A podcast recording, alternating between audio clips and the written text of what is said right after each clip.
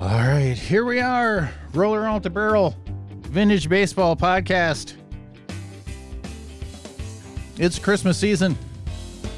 I know the first first question on your minds, everybody. Is Rudy here? Believe me, that's the question on all of our minds that are in the Zoom right now. The answer is no. Uh, uh, Rudy's wiping the Christmas off himself, and he'll be in here in a minute. Uh, we're going to get to the warm up. Uh, let me go over a couple of things coming up before we bring in our, our first uh, our first guest. Don't forget on December 23rd, we are releasing our interview with Santa Claus. That is family friendly. That's very PG. It's the best thing we've ever done. You're going to want to listen to that interview Rudy and I do with Santa Claus. Uh, I promise you, it's it's the best thing we've ever done. Am I overselling it? It is the best thing we've ever done. Uh, we only have a couple episodes left before the end of the season. On uh, our last episode, we have a, the episode tonight. We have an episode tomorrow night, and then our season enders with Tom uh, Fasolowicz. I hope I'm pronouncing that right. Big Bat out on the East Coast will be our season ender, and during that interview, we're gonna we're gonna send out the link while we're doing the interview and allow anybody to come in and get a question from Rudy, from Tom, and from me it's going to be uh, 30 second interviews, uh, and then we're just going to kick your ass back out of the Zoom. So it's going to be amazing. Uh, and also, my last note is officially Royal Roller Alta is attending the Sulphur Dell Cup in Tennessee next year. It's September 16th and 17th. Uh, they're doing it in Spring Hill. I hope I'm not breaking news that they didn't want broken at the uh, Ripavelli, Rippavilla Plantation is where they're playing it next year. So that was the one thing we're going down to do play by play of the matches for the Sulphur Dell Cup. And of course, we have committed to the Ohio Cup and the World's Tournament for next year, the World's Tournament in Dearborn, Michigan. So uh, now we can start filling out the rest of our schedule where we're going to go and do play by play of matches and everything and blah, blah, blah, blah, blah. Let's start the show. Uh, coming in first for the warm up, Soda Boots from Colorado. Michael, how are you doing? I'm doing great. Thank you. How are you? Uh, doing great. If you go back in the archives of the Roller Out the Barrel uh, show podcast uh, in season one, Michael was one of my very first interviews. It seems like forever ago, and uh, yeah. And Michael uh, contacted me there's a an event going on in Colorado next year, and he wanted to, and he's doing something everybody should be taking advantage of because of how many people this podcast reaches. He wants to reach out, talk to everybody about the event, and see uh, maybe he can uh, drum up some interest for some clubs to travel to Colorado. Michael, tell us all about it. All right. So, yeah, 2023 is our 30th anniversary as the Colorado Vintage Baseball Association and we'd love to invite any club, any single player to come out and play with us. It's uh, June 23rd, 24th, and 25th up in uh, historic Victor, Colorado. That's sits just below 10,000 feet. So we're going to be playing uh, a tournament at 10,000 feet. So all you uh, oxygen lovers, this will be a challenge for you, but you, will be able to hit the ball much further. You, is that true? You'll just have to watch out for the rattlesnakes on the field, and uh, you know it's we do play barefoot on this field, so you do you, you kind of watch out for the rattlesnakes. But we're going to be playing baseball. It should be a really great event and festival for that weekend. We're going to have a German disturber at third bag, which that means we will have beer at third bag for any runner that decides not to stop, you know, decides to stop there and not proceed to home. Nice. And well, uh, you know, it's with the town of Victor, the American Legion. It's going to be a great event. There's going to be beer flowing, you know, bats swinging. It's going to be a great time. We have a few teams already committed. The Topeka Westerns, mm. uh, the Canton Corn Shuckers, oh. uh, uh, a conglomeration, I believe, of a St. Louis team. I'm still kind of waiting the exact confirmation, but we got some room for others. So we'd like to invite everyone out there. You know, uh, it's going to be a great time. Our 30th anniversary only happens once, so come on out. A shout out to the Topeka Western Westerners. uh, I've always been trying to get somebody on the show, and I've never been able to get in contact with somebody. So if they're listening to this, I need somebody from Topeka to be on the show. Uh, well, yeah, I'll, so I'll, I'll definitely you know uh, nudge him to you know give you give you a call. So they're Well- a great group of guys. what were the dates uh, of this event? This will be uh, June 23rd, 24th, and 25th, and that is uh, up in Victor, Colorado. Victor, Colorado. Do you really notice? Do you really notice the ball traveling farther? Uh, yes, you do. I mean, it, it is at 10,000 feet, you know, so you, you it, it travels a little further. Um, I mean, it's just, it's actually one of the probably oldest still played on recreational fields in Colorado. You know, they've been playing on it since 1890. So it's uh, going to be a great time. All right, tell everybody uh, the best ways to contact you. Oh yeah, yeah. I guess that. Hey, thank you. So yeah, uh, you know, you, you can uh, shoot me an email at uh, commissioner.cbbba at gmail.com, or you can go to our website cbbba.org, and that has links to contact me. Uh, I mean, here I'll give out my my cell phone number if if if you want. You know, a seven two zero six zero nine zero one three four. You can directly call me or text me. Yes, and if and if you are hearing this and you aren't interested in going to Colorado, I'd like everybody to prank phone call Michael uh, at some time over the next month. I think Please usually do. I just want everyone to call you and say, uh, "Is your refrigerator running?" And when you say Well, yes, if, if that happens, I'll know you're a vintage baseball player, and I'll just have your contact information. So I'll just hound you about coming out. call him from work. It's a win-win situation. All right, Michael. Thanks for coming on. I appreciate you. hey, thank you for having me.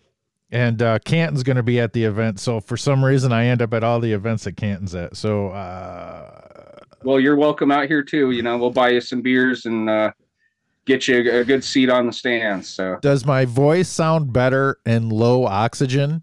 I don't. Is that a thing? Will it go deeper? I that I don't know, but we can definitely give it a try out. Colorado, welcome. All right. Uh, all right, Michael. You have a good holiday season. Thank you again. Good to see you, bud. Hey, you too. Thank you. And that was Soda Boots from the old Colorado area. Signing off now. Y'all have a good one. Can't wait to hear it. And uh thank you for that.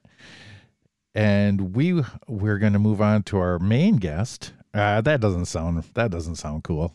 Main guest. Our next guest. Uh, the the we're moving on to what we call the match. See, our episodes are sometimes broken off into two parts. We do a warm up on a subject. Now that one only lasted like five minutes ish. Usually they last twenty to thirty minutes, uh, and then we do our regular format of an hour long interview getting to know everything about a vintage baseball player from his vintage baseball to his life. Uh, I looked up this guy. He didn't give a lot of information except a lot of sarcastic answers on the internet. So I don't we're gonna we're gonna have to dig a little deeper. Uh, let's bring in our guest. I'm here. Ah, the official of the Barrel Show. I am your host, the Barrel Roller, Matthew Bernard. I have a co-host. Nobody believes it. Uh, nobody believes I've had a co-host, but he's been here. I be- he's not, you know, Santa's real, and so is my co-host. He's somewhere out there. Uh, but we're going to bring in our guest, and we're going to go right to work on uh, learning everything about him. He's from the Westfield Wheelmen Vintage Baseball Club in Massachusetts. He's Dan Gunner Genovese. Is that how the New Yorkers say it? That's the New Yorkers. yeah, exactly. the correct That's- that's pronunciation is Genovese. Is that right? Yeah, That's the Springfield, Mass area. I can read my own writing. I'm so happy. Uh, Nice. Dan, how you doing? Welcome. I- I'm great. This is uh this is an honor. You know, you you watch back at some of the uh, previous shows, and uh, I'm pretty excited about it. Show share my. Look at all that moving I'm doing. Am I moving? You are moving. Uh, all right. Gotta love technology. No, you don't have to. Dan, Massachusetts baseball. Uh, we've been talking to a lot of East Coaster guys on this show. We've I don't think we've hit Massachusetts yet. Uh, how many how many clubs are currently uh, playing in Massachusetts? Well, let's see. Uh, I guess depends. Uh, you say currently. Um, geez, I, I think in the western part of the state, it's pretty much us.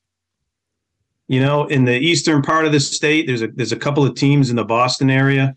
Um, you know, we don't spend a lot of time out there. However, you know, we'll we'll spend time, you know, playing against Providence and Hartford. So, you know, we're in the Springfield area, so we're, you know, we're we're a lot closer to Hartford and and and you know Providence and you know that way, and then upstate New York. So we kind of go, you know, we kind of go out out of state because that's what that's where all the teams are. You know, um, we were a hotbed for a short time, but uh, they just kind of faded away. Uh yeah, tends to happen. So what is a what is a schedule? In fact, we can go over uh, your schedule from 2022 if uh, you want to just do a quick review of that. What does the schedule look like for you guys? For this year? You know, for recent years, who who are you playing? How far are you traveling? Right. Yeah, I mean, we'll uh, we're starting we're starting to do more of the uh, uh, the festivals. Like this past year, we did Gettysburg, which was great. Um, we didn't do Old Bethpage, which we've been doing for years and years. We're going to go back there this year, though. Um, you know, uh, I know you had Nick uh, from the Dairyman on a couple of weeks ago. We'll be going back up there to the Cowtown Classic, which was a great time, great ball field. So, you know, we're starting to to do a lot more of the festival type things because we can get uh, you know a number of games in in a short period of time. Um, and I, you know, believe it or not, we we actually travel pretty good.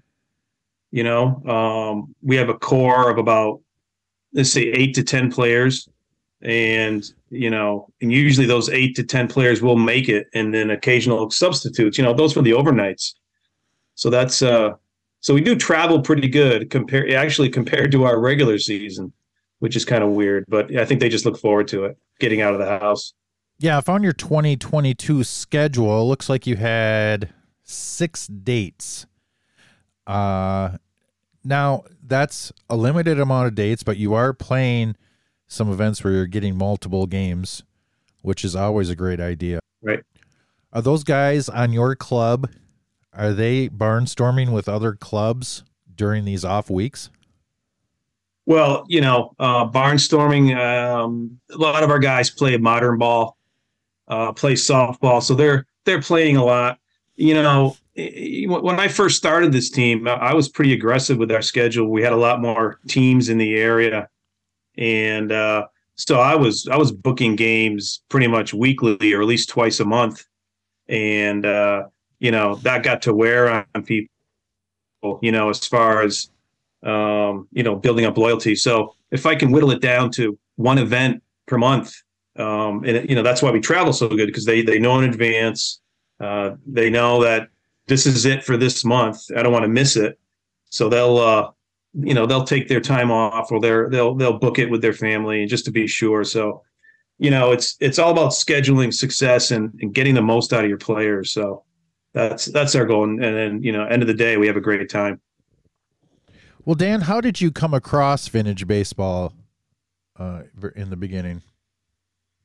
Yeah, that's a that's a great story. Um, I think it was in 2004 or 2005 that ESPN played a uh, an overhand baseball game from between Hartford and Pittsfield, and they played it up at Wahconah Park in Pittsfield, Mass.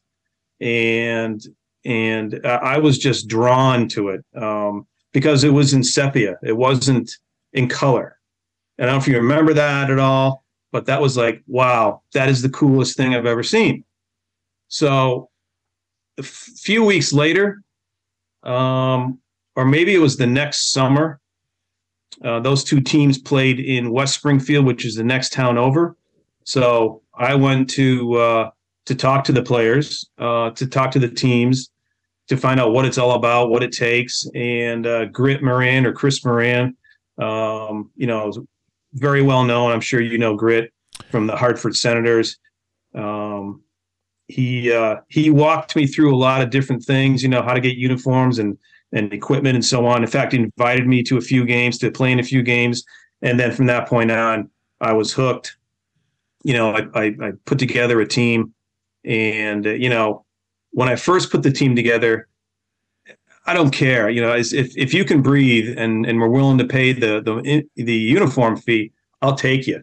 Right. So uh, we started out and we were not too competitive, but we had a great time. But that's where it started. You know, um, watching that game on on ESPN. Huh. Uh, I don't believe what's happening right now, Dan. If we can take a second, I think we're being joined by one Rudy Frias. Let's see if he gets in here. I see the logo up. Yeah, he's he looks like he's working on it. Uh, look at this. Don't say. What's up? Don't- I'm so sorry. No, don't say a word. Okay. I won't say anything. Ladies and gentlemen, joining the Zoom, the co-host of the Roller Out the Barrel show. We haven't seen him in weeks.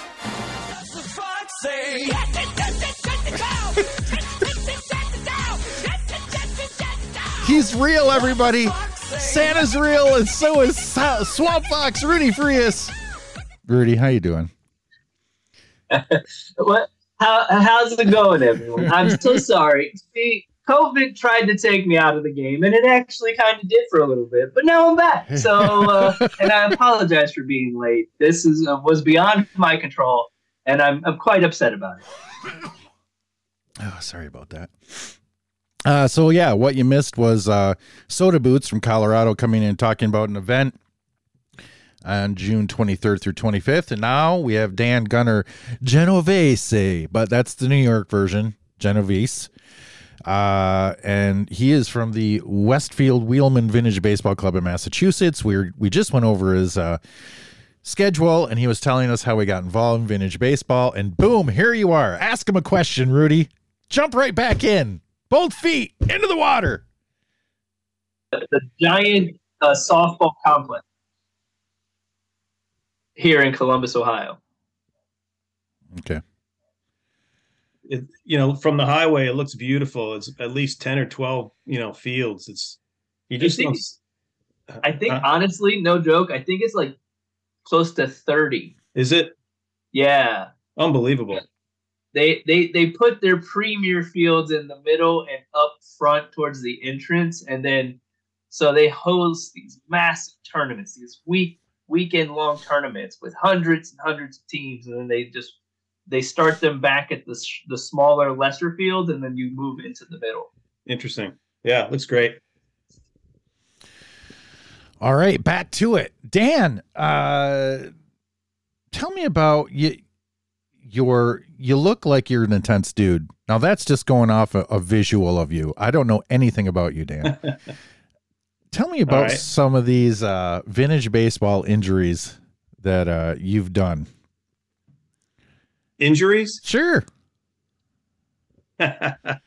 Probably the uh, uh, the most common injuries. You know, um, first of all, we we play uh, the overhand 1886 game. Mhm. and um, you know most of the and of course i'm the catcher and that was out of necessity in our first year i was playing the outfield and you know it's the most challenging position in vintage baseball is the catcher uh, because you know back in 1886 most of these overhand ball throw ball throwers you know, we're just starting to learn speed, just starting starting to learn control overhand, compared to you know the guys today. You know, certainly at the age of 25, 30, 35, they've all been pitching and pitching as hard as they can, uh, pitching with good control.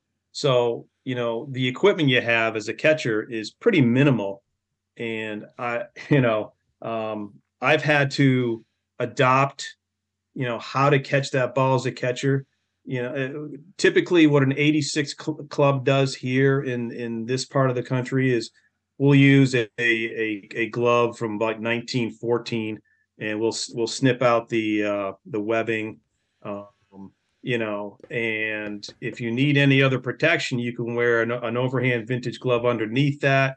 Um, but when I first started out, you know, um, I didn't put anything underneath there, and and as I said before, some of these guys they just want to throw gas because that's all they know, for with little little concern about me, and and my hand would be like ballooned ballooned by the fourth inning and, and a couple of days after that. So um, as far as I'm concerned, that's that's my biggest early early years injuries, but beyond that, um, you know, we we found better quality uh, re- reproduction mitts from 1910 that have better padding, and uh, you know, so that's so that's I've improved that myself. And then of course, you know, you can't do the hand behind your back because number one, they didn't do that back then, and number two, uh, in order to catch those foul tips, you got to have your hand ready. So occasionally if I'm sleeping, I'm, gonna, you know, I'm gonna foul tip off the off your finger. So this is where you get you get busted here on these fingers here, primarily the throwing fingers. So um, I, I've learned, you know, through trial and error, many many years of trial and error, and I feel pretty comfortable, you know, uh, with, with not getting injuries now. We saw uh, out at the at Old Bethpage um, this summer. I saw the Providence Grays play the Canton Corn Shuckers and the catcher's glove was so paper thin. I thought there's just no way that this is what's out. That was accurate. That was time period accurate.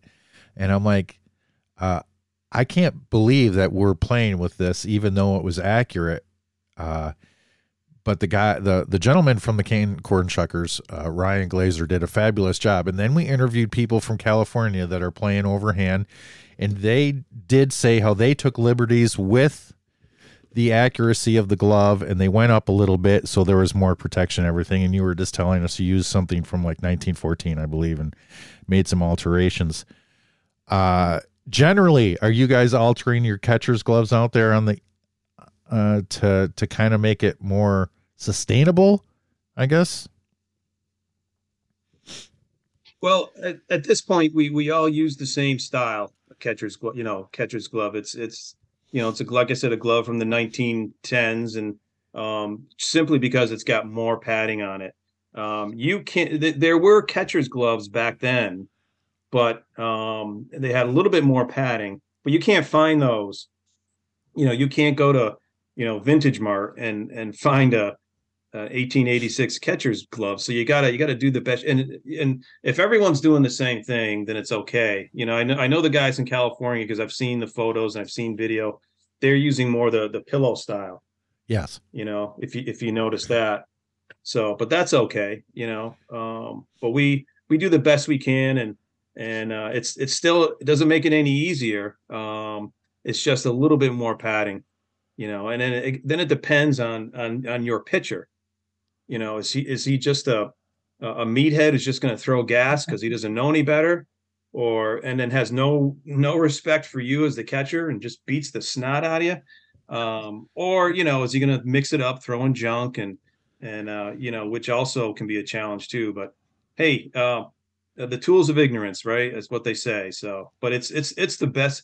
Had I known how much fun catching is, I probably would have been a catcher in my you know growing up baseball life.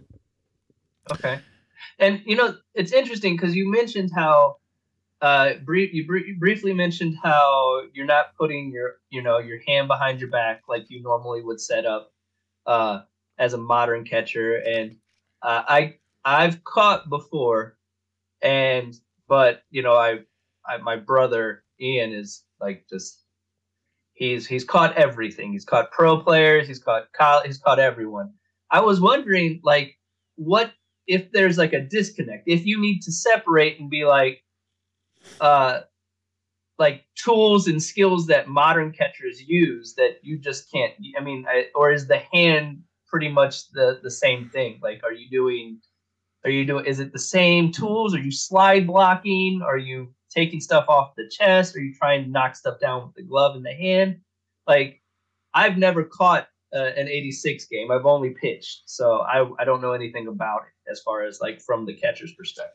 Is it yeah, it, it- what's it, plus I also do modern catching. You know, I'm in a few other modern leagues, and you know, um, where that game is more up and down, up and down. You're doing the blocking here, but vintage style, you know, because by the time the ball gets to the plate, it's it's swaying. So you got to go left, you got to go right, because you don't have the uh, the pocket in the mitt to to get out there. So you got to see it coming, and you got to go left, you got to go right, and uh, uh, you know, and and oftentimes I I do like to uh, stand back and try to make it authentic and not so much squat.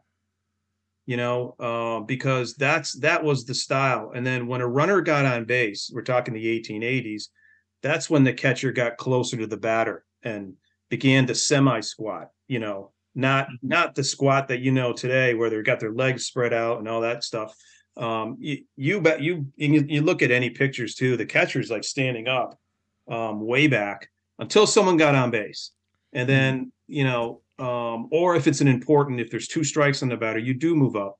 Uh, because uh, i i think one of the things that i'm known for is catching that foul tip strikeout. That that ends an inning that ends a batter so quick. And that, and that's the coolest thing. A foul tip catch is an out. And that's that's one of the things I like about this game, the '86 game, and it's something should, they should probably put in the modern game. right? You know, um, I have to tell you that um, I think we have the only no hitter in vintage baseball nine inning game, and I caught the game. So that's one of the things I, I, I hang my hat on, is I caught a no hitter in a vintage game uh, nine innings, and uh, it's classic, classic no hitter, where the fielders are just are just making crazy, crazy defensive plays to to save it. So um, that was pretty cool. That's that's one of the highlights of my vintage uh, career. Was that was that with uh, one pitcher? Yeah, yeah. Oh, we Matt pro- matches Avery, tremendous slider. We were uh, playing the uh, Simsbury Taverniers at Colt Park in Hartford, and uh, and that was great. That was something special. Didn't you know? By the time the fourth inning rolled around, I'm asking him, not realizing there's a no hitter involved. I said, "You ready to come out?" Because we usually have you know a pitcher throw three or four innings, and then another pitcher couple innings, and another pitcher. He's like, he says to me, "Are you crazy? I'm pitching a no hitter." So I didn't even realize that, you know, because the, the game's going quick, and you know, Wow. all of a sudden he's got a no hitter going. I'm like ready to take him out. So, but we left him in there, and he and he finished it up. It was fantastic, we're talking to Dan. and I think that's probably the only no hitter in in overhand vintage baseball. Well, you're about to find out if it really is because we're going to get messages from the Pony Express telling us all the other no hitters that have happened in vintage baseball. But we're talking to Dan Genovese. Am I getting that right?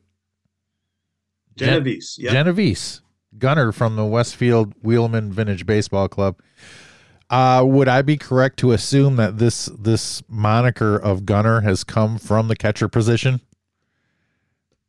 Well, actually, uh, uh, I had that prior to because, uh, like I said before, I, I I didn't grow up being a catcher. I grew up in the outfield, and so uh, uh, I fashioned that after uh, throwing players out, you know, in the air from the outfield to the catcher. So Oh, just a gun. That, that's where it came from. So, but uh, well, that's all right. You can. I mean, there are a few things better than throwing somebody out from the outfield. nah, that's great. Yeah. Yeah, it's the best. That's like an inside the park home run, which you don't Yeah. you don't get that in vintage, but it's like that. It's like that feeling.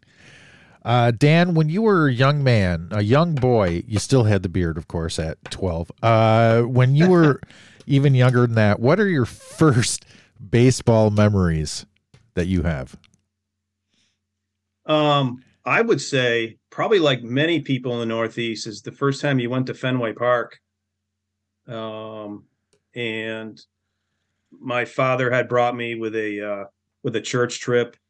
Um, we went, of course, you know, if you've never been to Fenway Park and you're, you know, eight years old, nine years old, you know, you're you're walking down below, it doesn't look like anything, and then you come out the runway, and you see the green monster. It's like, holy shit, this is what is this? You know, this is crazy, and uh, so that was my first memory. It was also the day we landed on the moon.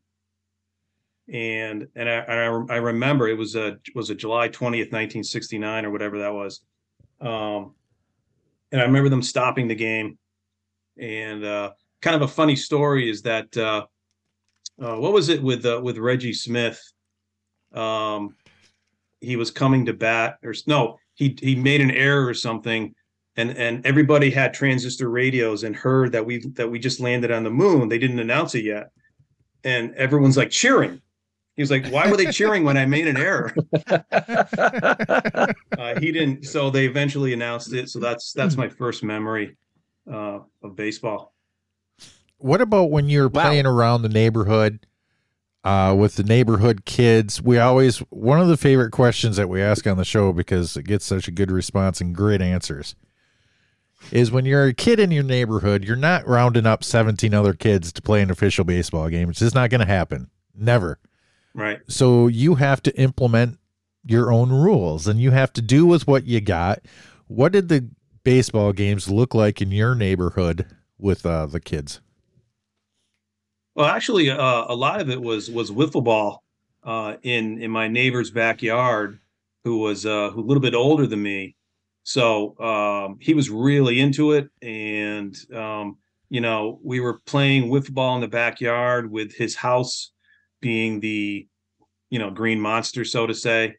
Um, so we just had intense games of of of, uh, of playing wiffle ball. You know when you know it hits this, it's a ground rule double. It hits the roof, it's a home run. It hits the porch, it's a home run. You know, uh, if if you can get to the ball before it stops, it's an out you know, on the ground. So yeah, we improvised in, in that respect as well.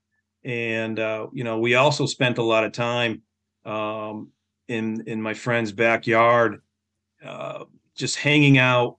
Um, he had a a stucco garage, and we would spend hours um, throwing at the garage with a tennis ball, uh, in a hitting a target, and actually, you know, playing a lot of imaginary games in that respect and how often you hit the strike zone. So, you know, there's there's things you you do um, you know, back in the day and and it just kept us going. That's that, that was a lot of fun.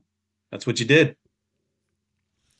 Did you uh did you go through organized baseball uh from say the minors all the way through? Did you did you go that route?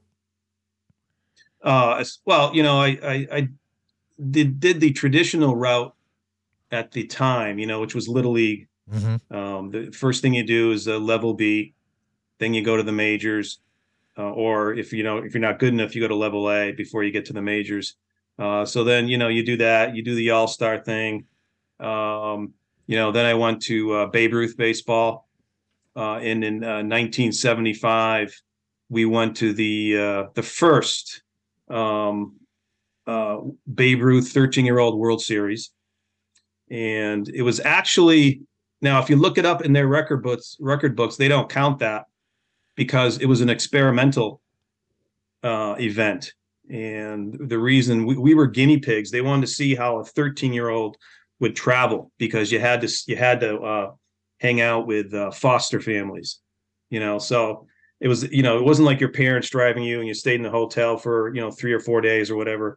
So it was a, we were like guinea pigs. They wanted to see how it worked, and and and it worked out great. You know, we did that for a New England regional tournament, and then we did the same thing in uh, in New Jersey, and then uh, and then you know um, high school, uh, Legion, um, you know college, Tri County, all that kind of good stuff. So yeah, a, a typical stepping stone from back of the day. Then of course you retired to softball, you know, and uh, at that point there wasn't many, um, you know, plus 25 or plus 30 baseball going on in this area.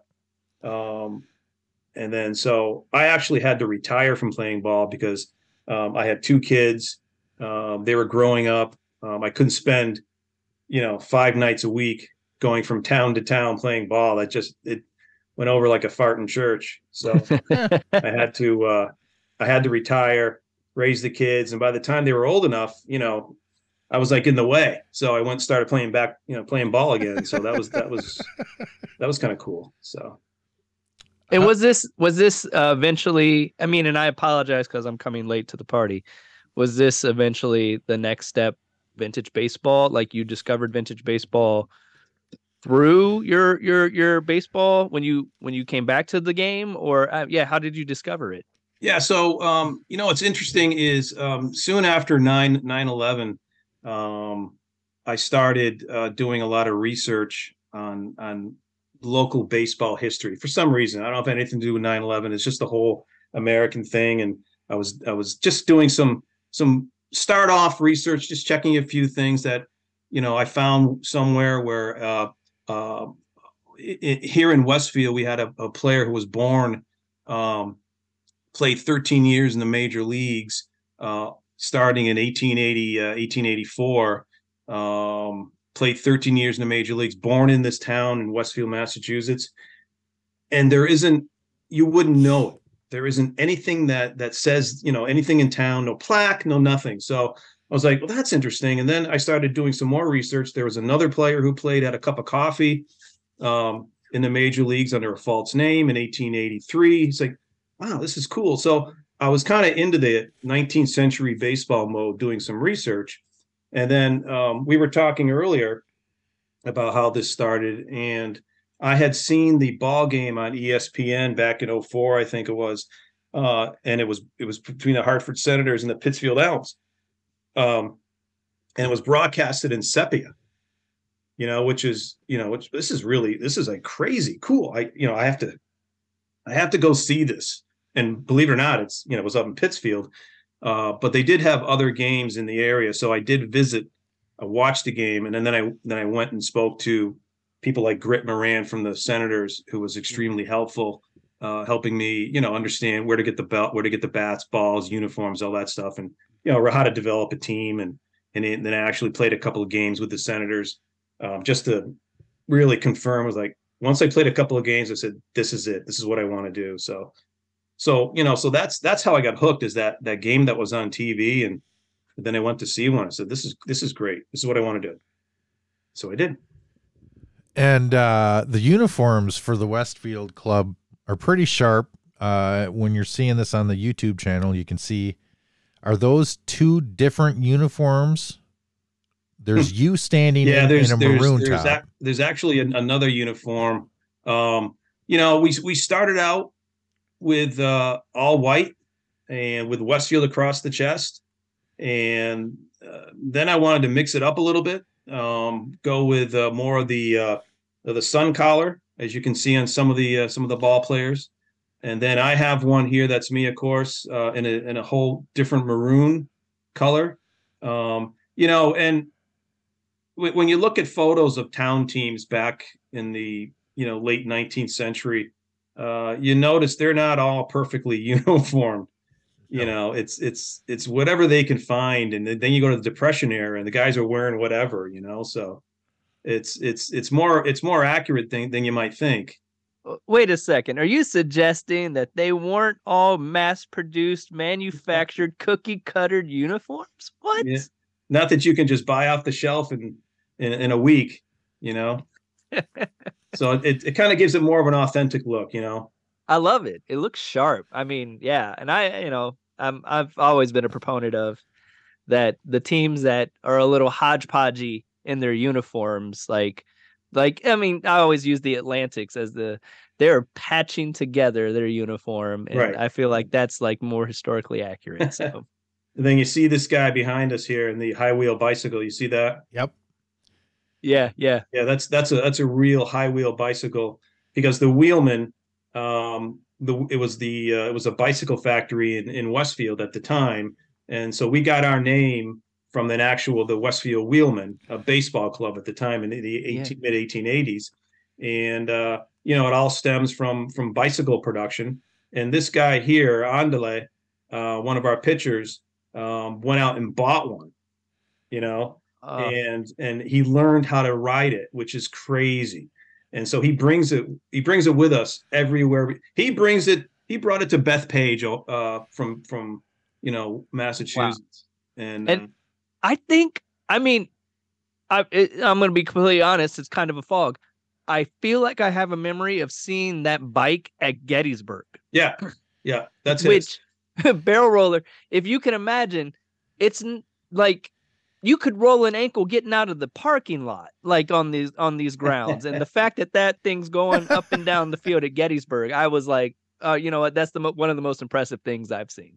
Yeah, we had uh, in Westfield the 350th birthday of, of the town of Westfield, and of course, um, we we were invited to go on the parade, and we were on a horse-drawn carriage. Except for him, he was on a on the high wheel bike and going around the thing, and the fans were loving it. And you know, it must have it must have been like five miles, and he never got off it, and he never slowed down, and just going. He was he's spectacular. So Wow. it really does bring a little bit of a hit, you know, a little bit more history to uh, to it, especially for this town, since that's where these bikes were made, which is cool.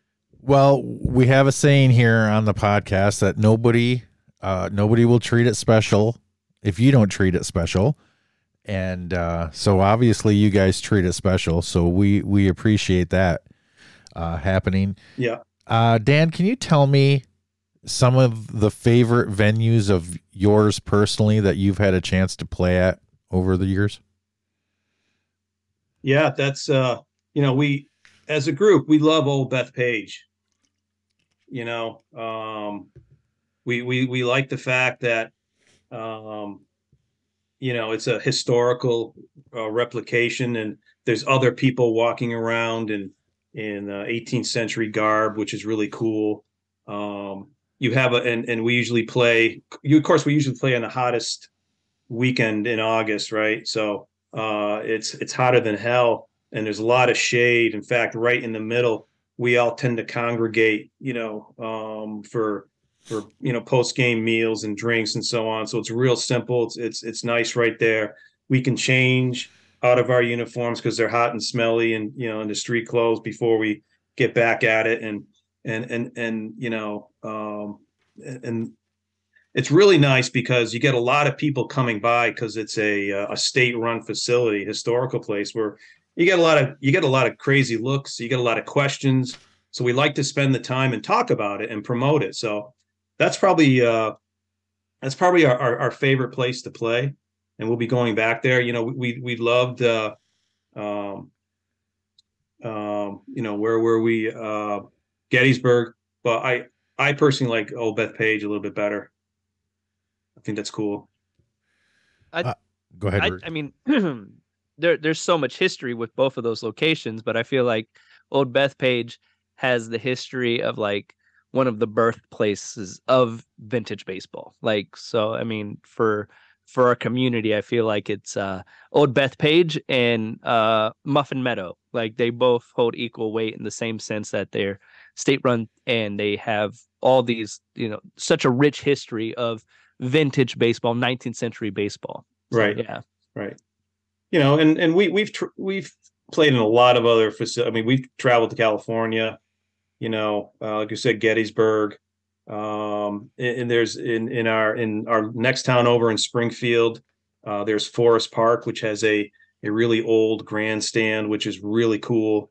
That kind of thing, and and, and even in our hometown, we have a nice grandstand. Um, you know, built in the 30s, so it's not 19th century, but um, you know, it's well preserved and it's tough to get that feel because you know all the all the kids use it and then you know college uh, summer leagues use it so tough to get it but it, that's that's pretty cool. So um, i gotta say though Bethpage is, is our favorite for that you know just because you're right you're right with all the players and all the teams and right in the middle of all the games. You guys do travel so well. Uh, that seemed to be a point of emphasis you uh, you brought up earlier because you know you don't have a lot of events, so everybody everybody has a high commitment level when you have less events because they know it could be That's two true. if they if they don't show up to one, it could be two months and no baseball for them. So, right, exactly. uh, do you have any on the road stories that you're willing to share with us? You don't have to use names, but perhaps uh, an on the road story with your club, maybe not on the field necessarily. Oh man, um, I think uh, I nothing crazy comes to mind. You know, hanging out at the the hotel, um, hanging out by the pool and old Bethpage. Um, nothing crazy. Um, God, I, I, they're all crazy. you know, and I think uh, you know we've been doing this for seven. This will be our seventeenth season. I think we've probably slowed down a little bit you know so probably gotten less crazy and, and much smarter. What do you guys you know? use you've been around for 17 years what do you guys use as recruiting tools besides word of mouth and trying to get everybody's friend or cousin to play? Uh, if you really want to get no, the word out that's, that's it? we, we you know we don't advertise um, you know we have our facebook page we occasionally will get someone um, you know wanting to you know understand how to join the team how to join the club and uh, you know we'll talk to them for a little bit and invite them out if they want to come out. Um, but it's it is definitely word of mouth or someone knows somebody um, hey we're going to be short this weekend. Who do you got? You know can you make some calls? And we you know we got spare uniforms and and uh and it, inevitably they they end up loving the game. And a lot of times they'll come back the following game. And then so once you get someone to play they're hooked you know? So it's it's it's all word of mouth. That's everyone, you know, everyone plays ball and everyone knows everybody. The fun that's the funny thing about vintage baseball is you know, like when you watch a TV series, okay?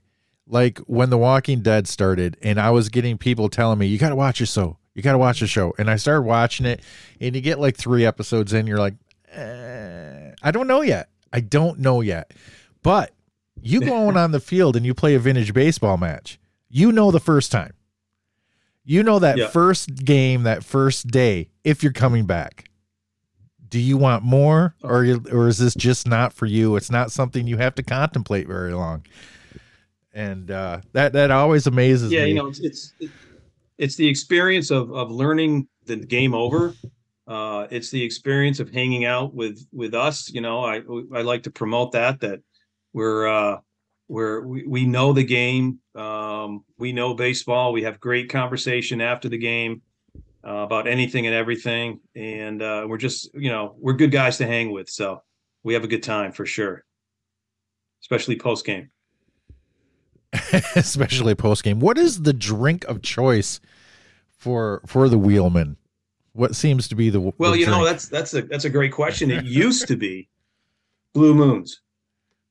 Oh, used to be.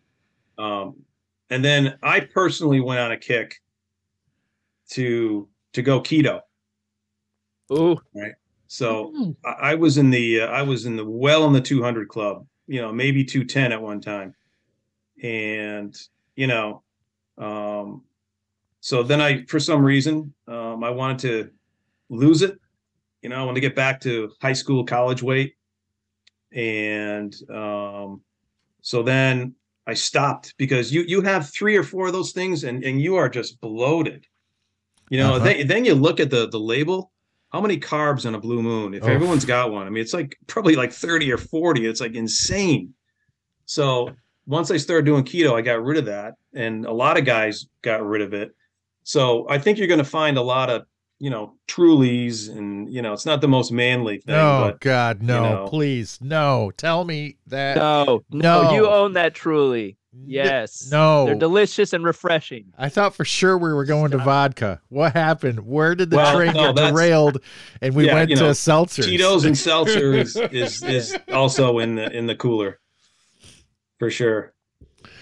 Uh I, I mean I'm I'm right there with you. I did I I was I uh after my first kid, I was close to 230 and then I I went keto and cut out all the beer and alcohol for uh I, I did 35 days and it was miserable. But I, I got under I got under 200 pounds and then I found that, you know, just a a simple uh a, a flask of rum, a little a little you know, a little Diet Coke gets me. I'm fine. Uh, Yeah. So yeah. Yeah.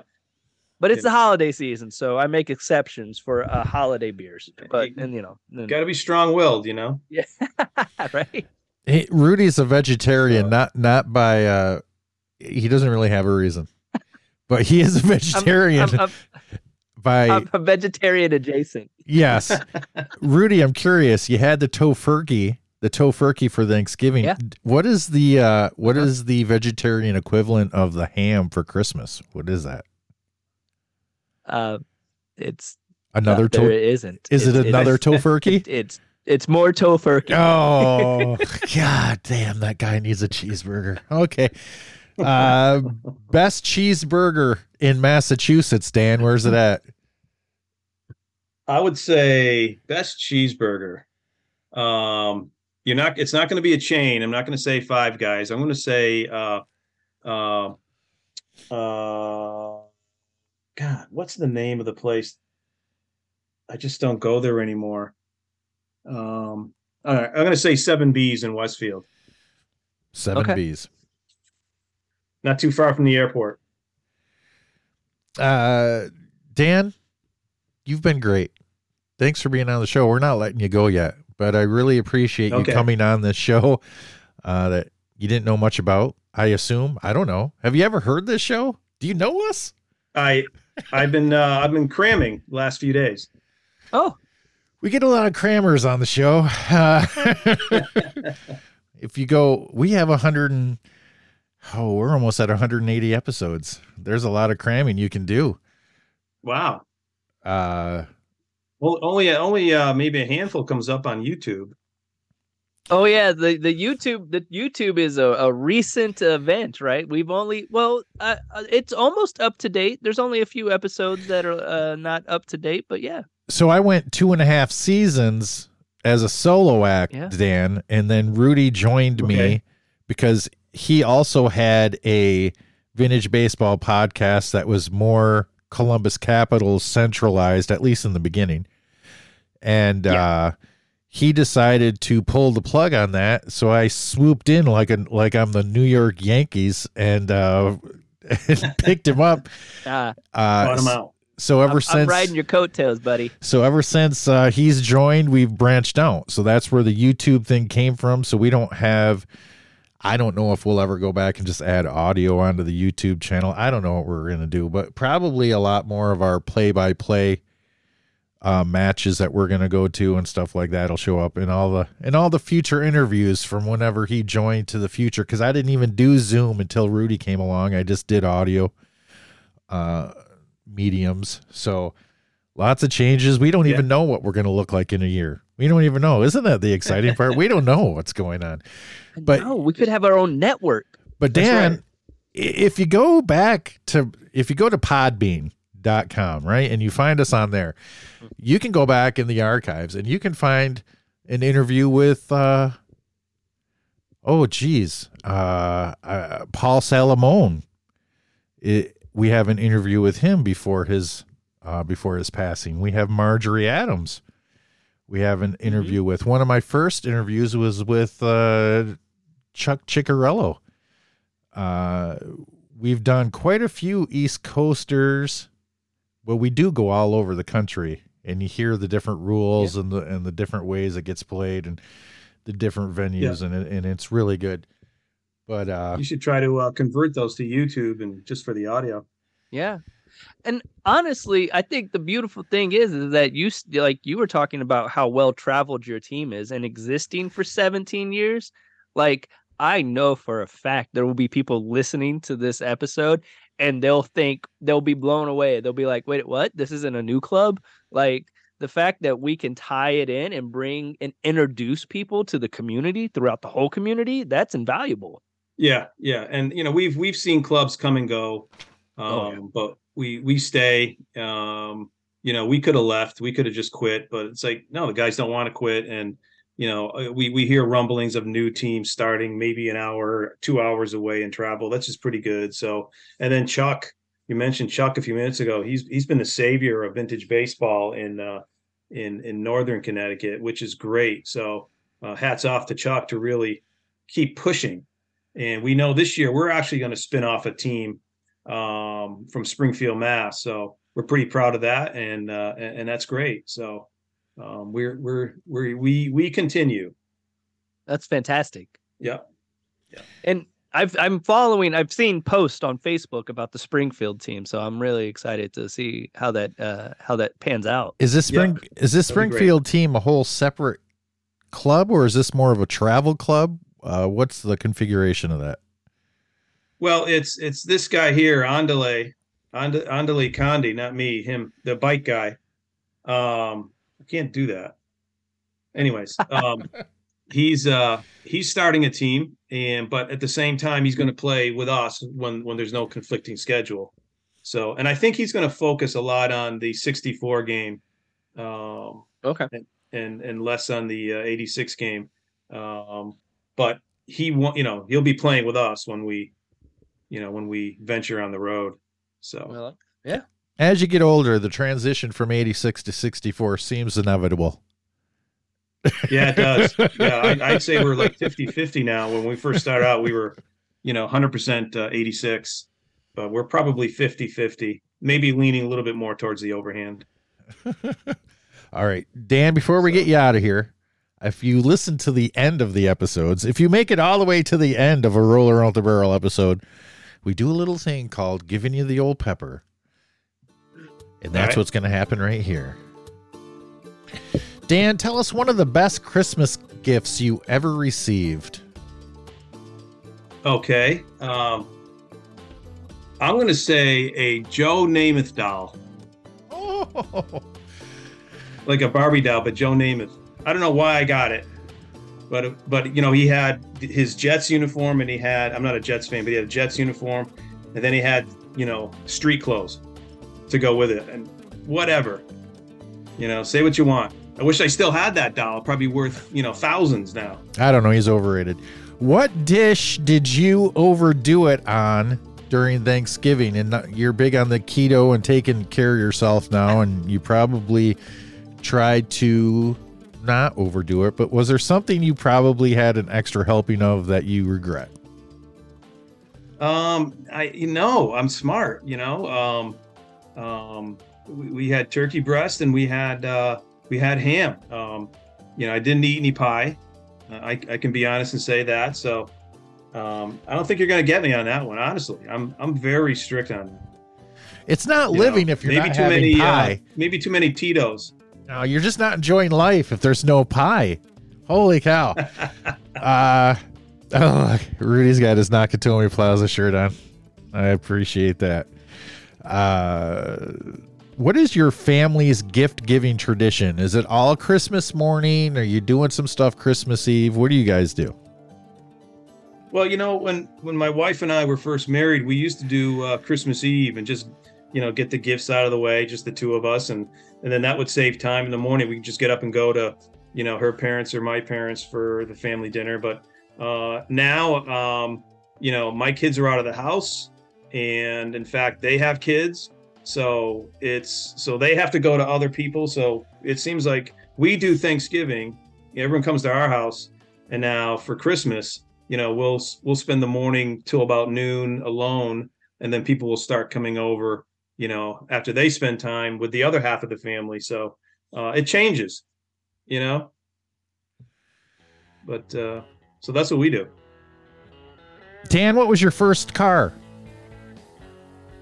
Uh, a vw rabbit diesel Wow. Uh Christmas tree. uh, oh, if, go ahead. if, if you tailgated me up a hill uh, you'd know it that diesel this this was like an early diesel this is like a 1980 diesel and and and you, you i would throw a smoke cloud behind it it would be disgusting Uh Christmas trees, real or fake? fake What Christmas song do you get tired of real quick? the very first one i hear do you, do you collect anything? uh yeah i i'm, I'm no tracy martin but if you go in my garage Oh. um you're going to see a lot of uh old catcher's masks displayed on the wall um you know uh, I maybe have two a uh, dozen. Um, and and these are stuff you find on eBay, typically dating you know early 20th century, maybe a 1950s Yogi Berra mask. But certainly, I, I try to I try to capture as many of the old masks as possible and strip them down, uh, paint them, and, and put them on the wall. Uh, there, nobody is Tracy Martin. I think I think we yeah, can no, all say that. is, is, that a real uh, museum or is that just his house? No, it's, it, well, it's both. It's, it's his both. house, and then the museum is in is his entire basement. Wow. And it is it, it is amazing. Yeah, I'm last, never out that way. I have to go visit. Last year during the Ohio Cup, we were supposed to make plans to go to his house, but he went to Los Angeles, and Rudy couldn't. So, or something yeah. like that. But this next year at the Ohio Cup, I'm sure we'll do something about that. Uh, what is right. your Dan? What is your favorite cheese? Uh, uh, sharp, sharp cheddar. Uh, build us what your favorite pizza looks like. Well, that's easy. Of course, it all starts from the crust, right? So, as a keto, it's cauliflower crust. That's the main, you know, if if if uh, if Pepe's uh, Pizza can make cauliflower pizza, that that's what it would be. So um, I'm I'm a pretty traditional guy. I don't, uh, although I do like Hawaiian pizza, as long as the uh, um, you know the the uh, what is it? The pineapple is cooked. So I do love Hawaiian pizza, but it's got to be cooked, and and then of course the uh, the cauliflower crust, which is great, thin crust. Uh, I love the Hawaiian pizza. I'm a big pineapple guy. I also have switched to the cauliflower crust because uh, when I started my dieting, I guess it's dieting, uh, I got up to 290. Rudy, I was 290. Uh, I am now back Ooh. down to 266. I am two pounds, nice. two pounds away from my playing weight. No, Rudy, I'm not playing. And uh, but I'm going to keep going. But what I've been doing, I took all bread out of my my yeah. and uh so but I love pizza so much I couldn't get rid of pizza, so it's all cauliflower crust right. for me. And, and and more and more places are making it, so that's a good news. Yeah. It, yeah, but yeah, yeah. And it's not it's not bad at all. So uh I do the intermittent fasting, everybody. That's how I've lost weight. well, and I also oh. took out all pop, all fast food all bread. Yeah. I think, and that's about it. And I've really, I, I was never a sugar guy, so th- so taking out uh, sugar hasn't hasn't been a big problem. Hey, uh, vintage of How about my first concert? Oh, I'm, uh, can you see my list? Oh yeah. What, what's going on here? Did you listen? You've listened to an episode. I will before the first concert, I was going to ask what your favorite vintage event that you want that you want to go to that you haven't gone to yet is. Mm. Um, I, I, think I'd I think I'd like to go to uh, California. Um, and what is it the uh, the California Cup? Um, but that's that's just their teams. Yeah, you know. Um, which so yeah, obviously there's there's no invite there, but um, what is so that's kind of cool. I'd like to you know I like the overhand game. I I'd, I'd, like to go out there, but you know, um, is it the is it where's the where's the game? Is it Greenfield? Is there a tournament in? uh Yeah, it's a uh, Rudy. Take this one. Oh, the World Tournament of Historic yeah. Baseball in Greenfield Village. Yeah, yeah, that's that's it. That's a that is an 1867 tournament. Right. Right. Yeah, that's like I said, we're we're spinning more towards the underhand game, 1860s. That's why we went to uh um you know, Gettysburg. So, like I said, because the guys are they're starting to like that a little bit more now.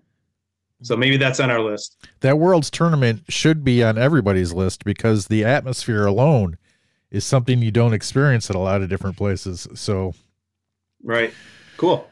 Yeah. Uh, Dan, what's your first concert you ever went to? uh, Emerson Lake and Palmer, 1978. wow. In fact, it was it was the first two concerts uh, I've ever been to. Two months later, saw him two months later after the uh, Hartford Civic Center roof collapsed, so they had to move the concert in March to, to Springfield. So that was a that was a blessing. if animals could talk, you woke up one morning and the news said animals can talk. What's the first animal you're going to? Uh, my dog. You don't want to know what your dog has to say. she pretty much tells me. dogs she are yells at me. Dogs are definitely Karens if they had a voice. Yeah. Uh, you went to Fenway Park as uh, a young boy. I assume you're a Red Sox fan to this day. What's your Mount Rushmore Correct. of Red Sox players? Your personal Mount Rushmore. All right. Well, of course, you know, um, uh, Yaz, right? You got uh, Pudge, Fisk. How many are there? Five? Four. Four. Is there? Yeah. Yeah. yeah. Um, you know, you, you got to put Papi in there. Uh, you got to put uh, uh, El Tiante, right? That's it. And uh, no, no, that's four. You're not allowed four? to say. Don't say another name. Nope. Okay. Nope. All right. and those are those are you know I grew up with. You know, you can go down to Ted Williams and a few others, right? But we don't do honorable mentions. Nope. Uh, hey Rudy, your favorite Red Sox player of all time? Um, Nomar Garciaparra. Nomar. Eh, he was all right. My favorite Red Sox player is the, the next one who strikes out. Ah, sorry. Dan, you've been awesome. I knew you would be. Uh, Thank you. Good time. I stalk you people out, and I look for. I wait, and I look like a wolf in tall grass waiting to pounce on somebody who has personality and who has stuff to say that people are going to want to hear. Dan, you were my prey this Excellent. week. Thank you. I got more to talk about, so uh, bring me back someday. Well, we'll we'll see you in person someday for sure. Uh, okay, that'll happen. But yeah, we're not going anywhere. So anytime you gotta in the future, you want to talk about a specific uh, you know, item we'll get you on the warm up. We'll talk about a specific rule or uh, something like that. You obviously have something to give to the game as far as knowledge and advice. So, uh, yeah, we're not done with you, and we hope you're not done with us. Excellent. I had a great time. Thanks for having me, guys. You have a good night, Dan. Rudy, stay in the room. Uh, we need to talk. Okay. But uh, Dan, okay. we're going to wish you a good night and a happy holiday. See you later, guys. Thank you. Hey, have a happy holidays. You too, all. And uh, I'm still recording. I th- I just thought we should get together for a couple minutes and say hi. Hi. oh, buddy. Oh my goodness. First off, I want to thank you for your patience uh and understanding. Um like like while I was sick, I could not talk. and I was on mute a few times. I think I snuck a, a, cough in once or twice during this episode, and I apologize because I'm still recovering.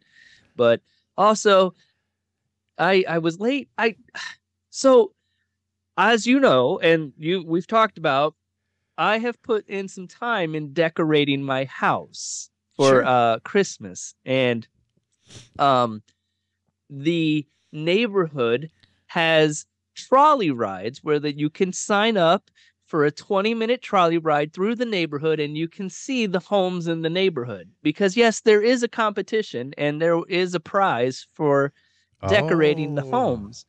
Um they were a half hour behind schedule.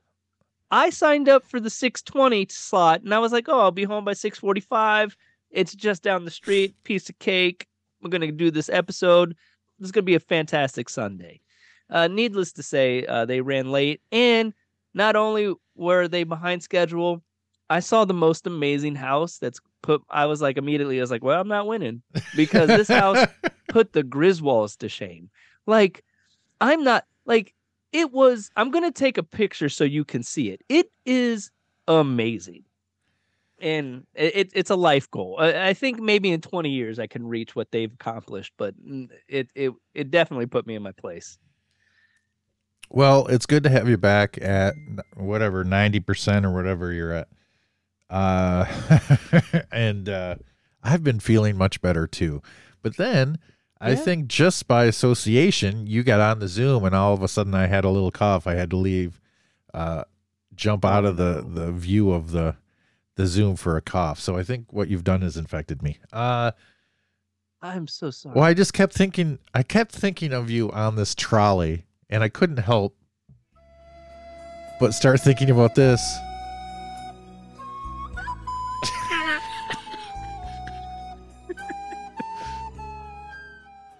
Ah, truly the Titanic of trolleys. But you know what? We got through it. We only got two more episodes. I want to go through th- a couple of things. Hey, if you're still listening to us, thanks for sticking around. We had, you know, obviously we had audio issues. Actually, I did for some reason. They never popped back up either. That was weird. But uh we got through it and I no. I'm I didn't edit it. I'm not editing it. I don't do that. Not for these things. I'll do it for other things. But uh so uh, we have an episode tomorrow night. We get to talk about vintage football and vintage baseball in the same Oh my goodness. episode. Next week is our season ender with Tom Fezelwich. Am I saying that right? Is it Fasolowich? Yep, there it is. Fasolowich, big bat. Another big Yep. bat. Uh, now, Rudy, what we're going to do during that episode, and I have discussed this with Tom, is we're going to open up. We're gonna we're gonna put the Zoom link out there while we're recording. Oh. We're going to bring in people. You, I, and Tom are all going to. We're going to bring in one person at a time. We're going to ask them three questions and then boot their ass out of the Zoom. It's going to be amazing. you get to ask these people any question you want. So it doesn't have Oh. to be okay. any question you want. And uh, they'll get their three questions and they'll be gone. And then we'll continue our interview with Tom until somebody else comes in. We'll see how that goes. That should be fun. That's our season ender. Um, so Rudy, I have officially declared the Roll Out the Barrel show going to the Sulphur Dell Cup September 16th and 17th in Spring Hill, Tennessee at the Rippavilla Plantation. That that's gold. That's happening. Also, uh, we're Yes. I assume that we're in favor. Uh, let's take a vote. Are we? Uh, are we broadcasting from the World's Tournament in Dearborn, Michigan? Raise your hand. Are we in? All right. Well, invitation or not? Yes. oh, you don't know. You don't know if you're in or not yet as a club. No, not not yet. Let me ask you this. Oh, I can't ask you that. That's too personal. Uh, whether the Columbus Capitals go to the World's Tournament or not, I'll be broadcasting for sure. And then we'll see what Rudy's allowed to do. Uh, and then, of course, the Ohio Cup. I think we're both we're both into that.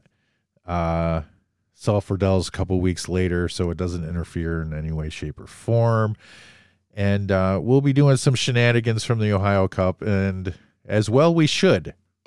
We get to see a lot of people there. Oh yeah. Uh, anything on the vintage baseball front that you'd like to get across to some people? No, Um, no, no. You got your schedule out yet? No. so, uh, contact Rudy if you want to play against the Columbus Capitals. A- actually, don't, don't, don't. I, I, that's a very thank you, barrel roller. But no, don't contact. me. Lots of openings. uh, that's not true. Uh, are the Columbus Capitals going to the Akron Cup? Um, I wish I had an answer for you. Okay, I was I- hoping you you did I have an so. answer. You don't know yet for sure. It's just not confirmed. Yes. Okay, that's a date I'd like to add, if possible. Okay. So, if, If, you want to add it, I will. I will make it. It has now become a priority for our club. it doesn't have to be a club event though. It can just be a Rudy, a Roll Out the Barrel event. It you don't have to play. well, yeah. I mean, I don't. I love the Akron Cup. I want to play, but I also want to do the podcast. So I'm gonna have my cake and eat it too. You just uh, yes, I understand. I agree with you. Having cake is in my past. I can fit into my fat I'm so clothes proud now, Rudy. you. I can fit into my fat clothes. Like I am at no, my that that you know what? I'm at pre-COVID weight. Buddy. That's not easy. Actually, it hasn't been that hard. I'll tell you why it hasn't been that hard is because I have a job that uh, is quite physical, and then I have a side gig Okay, on the yeah. weekends that I get a ton of walking in on, and uh, so I've always said all I have to do is eat better, and so There you go. the fasting and the eating better is doing what I thought it would. Now there is going to come a point here pretty soon because I know my body where I'm going to stop losing weight because it's going to say now what you're doing is not enough. You are going to have to Well, kick it up a notch if you want to continue this. So we'll see how much I mean it when that point comes, but I'm still losing a pound and a half a week uh, at this point. So I'm pretty happy about it. And I got, I mean, I got to look, I went through Thanksgiving. I didn't lose any weight that week, but I also didn't gain any weight that week. And uh, There you go. Christmas might be a little harder. Got a lot of events to go to. So we'll see. But I haven't had, Yeah. look, I had to break down and have McDonald's came back with their bagels for breakfast. The, and the steak bagel for breakfast is by far my favorite fast food item that's ever been out. So I was on this diet and fasting when it came back because it's been gone for some years.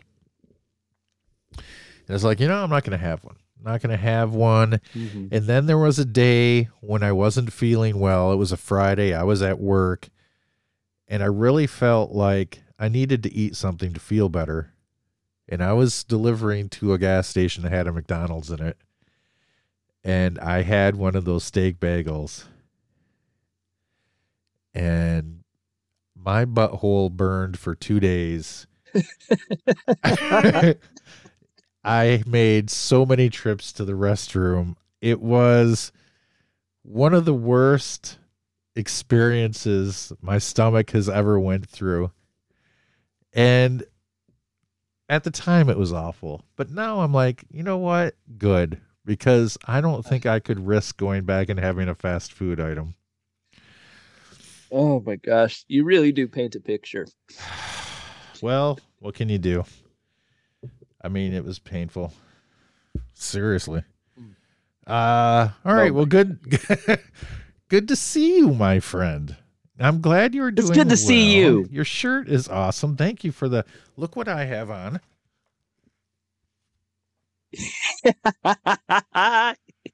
You know, we uh this has been a busy day for me. I was just in Ashland, Ohio, which is about an hour north of us, and um we were decorating holiday cookies. And I did my my John McClane gingerbread man for you. So Oh, that God. it we're connected. we are connected. If you go back in the archives on Podbean, we re-released. We did do a re-release of a watch along I did with JD Klein, who, by the way, has an idea for doing a watch along to Trading Places. I love that. I love that so much. Uh, but you can go way back to Rudy and I doing an audio reading of a Die Hard Christmas. Uh, that was first season Oh. right? That was Yes. it was right, right at the beginning. Yes, because I think we started started this podcast in December. We had chimney Yep. lube from the from the brewery. Oh, They still have ill mannered brewery. chimney Ill mannered. Oh my god! Now they they So make make it in cans. You can get it to go. Let's go back to Ill Mannered Brewery next Christmas. Let's do it. I I'm down. Absolutely. Yes, we're gonna do that. Uh, we'll get some more capitals and some uh, German Village Nine. I need a couple of German Village Nine guys in my life. I Yeah, those guys are great. Let's get those guys. Uh, and then of course we'll get a couple muffins. Anybody else? No, that's probably it. So, uh, yeah, tomorrow night I'm gonna see you tomorrow night. This is great. I'm so excited. All right. This is this is the best. All right. Uh, happy holidays, everybody that stuck around and listened. Uh, so much, so much more coming for the Roll Out the Barrel show. But for now, Rudy, tell them. Ladies and gentlemen, for the barrel roller, this is the Swamp Fox saying, keep it station to station. And we'll see you out in the field. What does the fox say? That's what the fox said.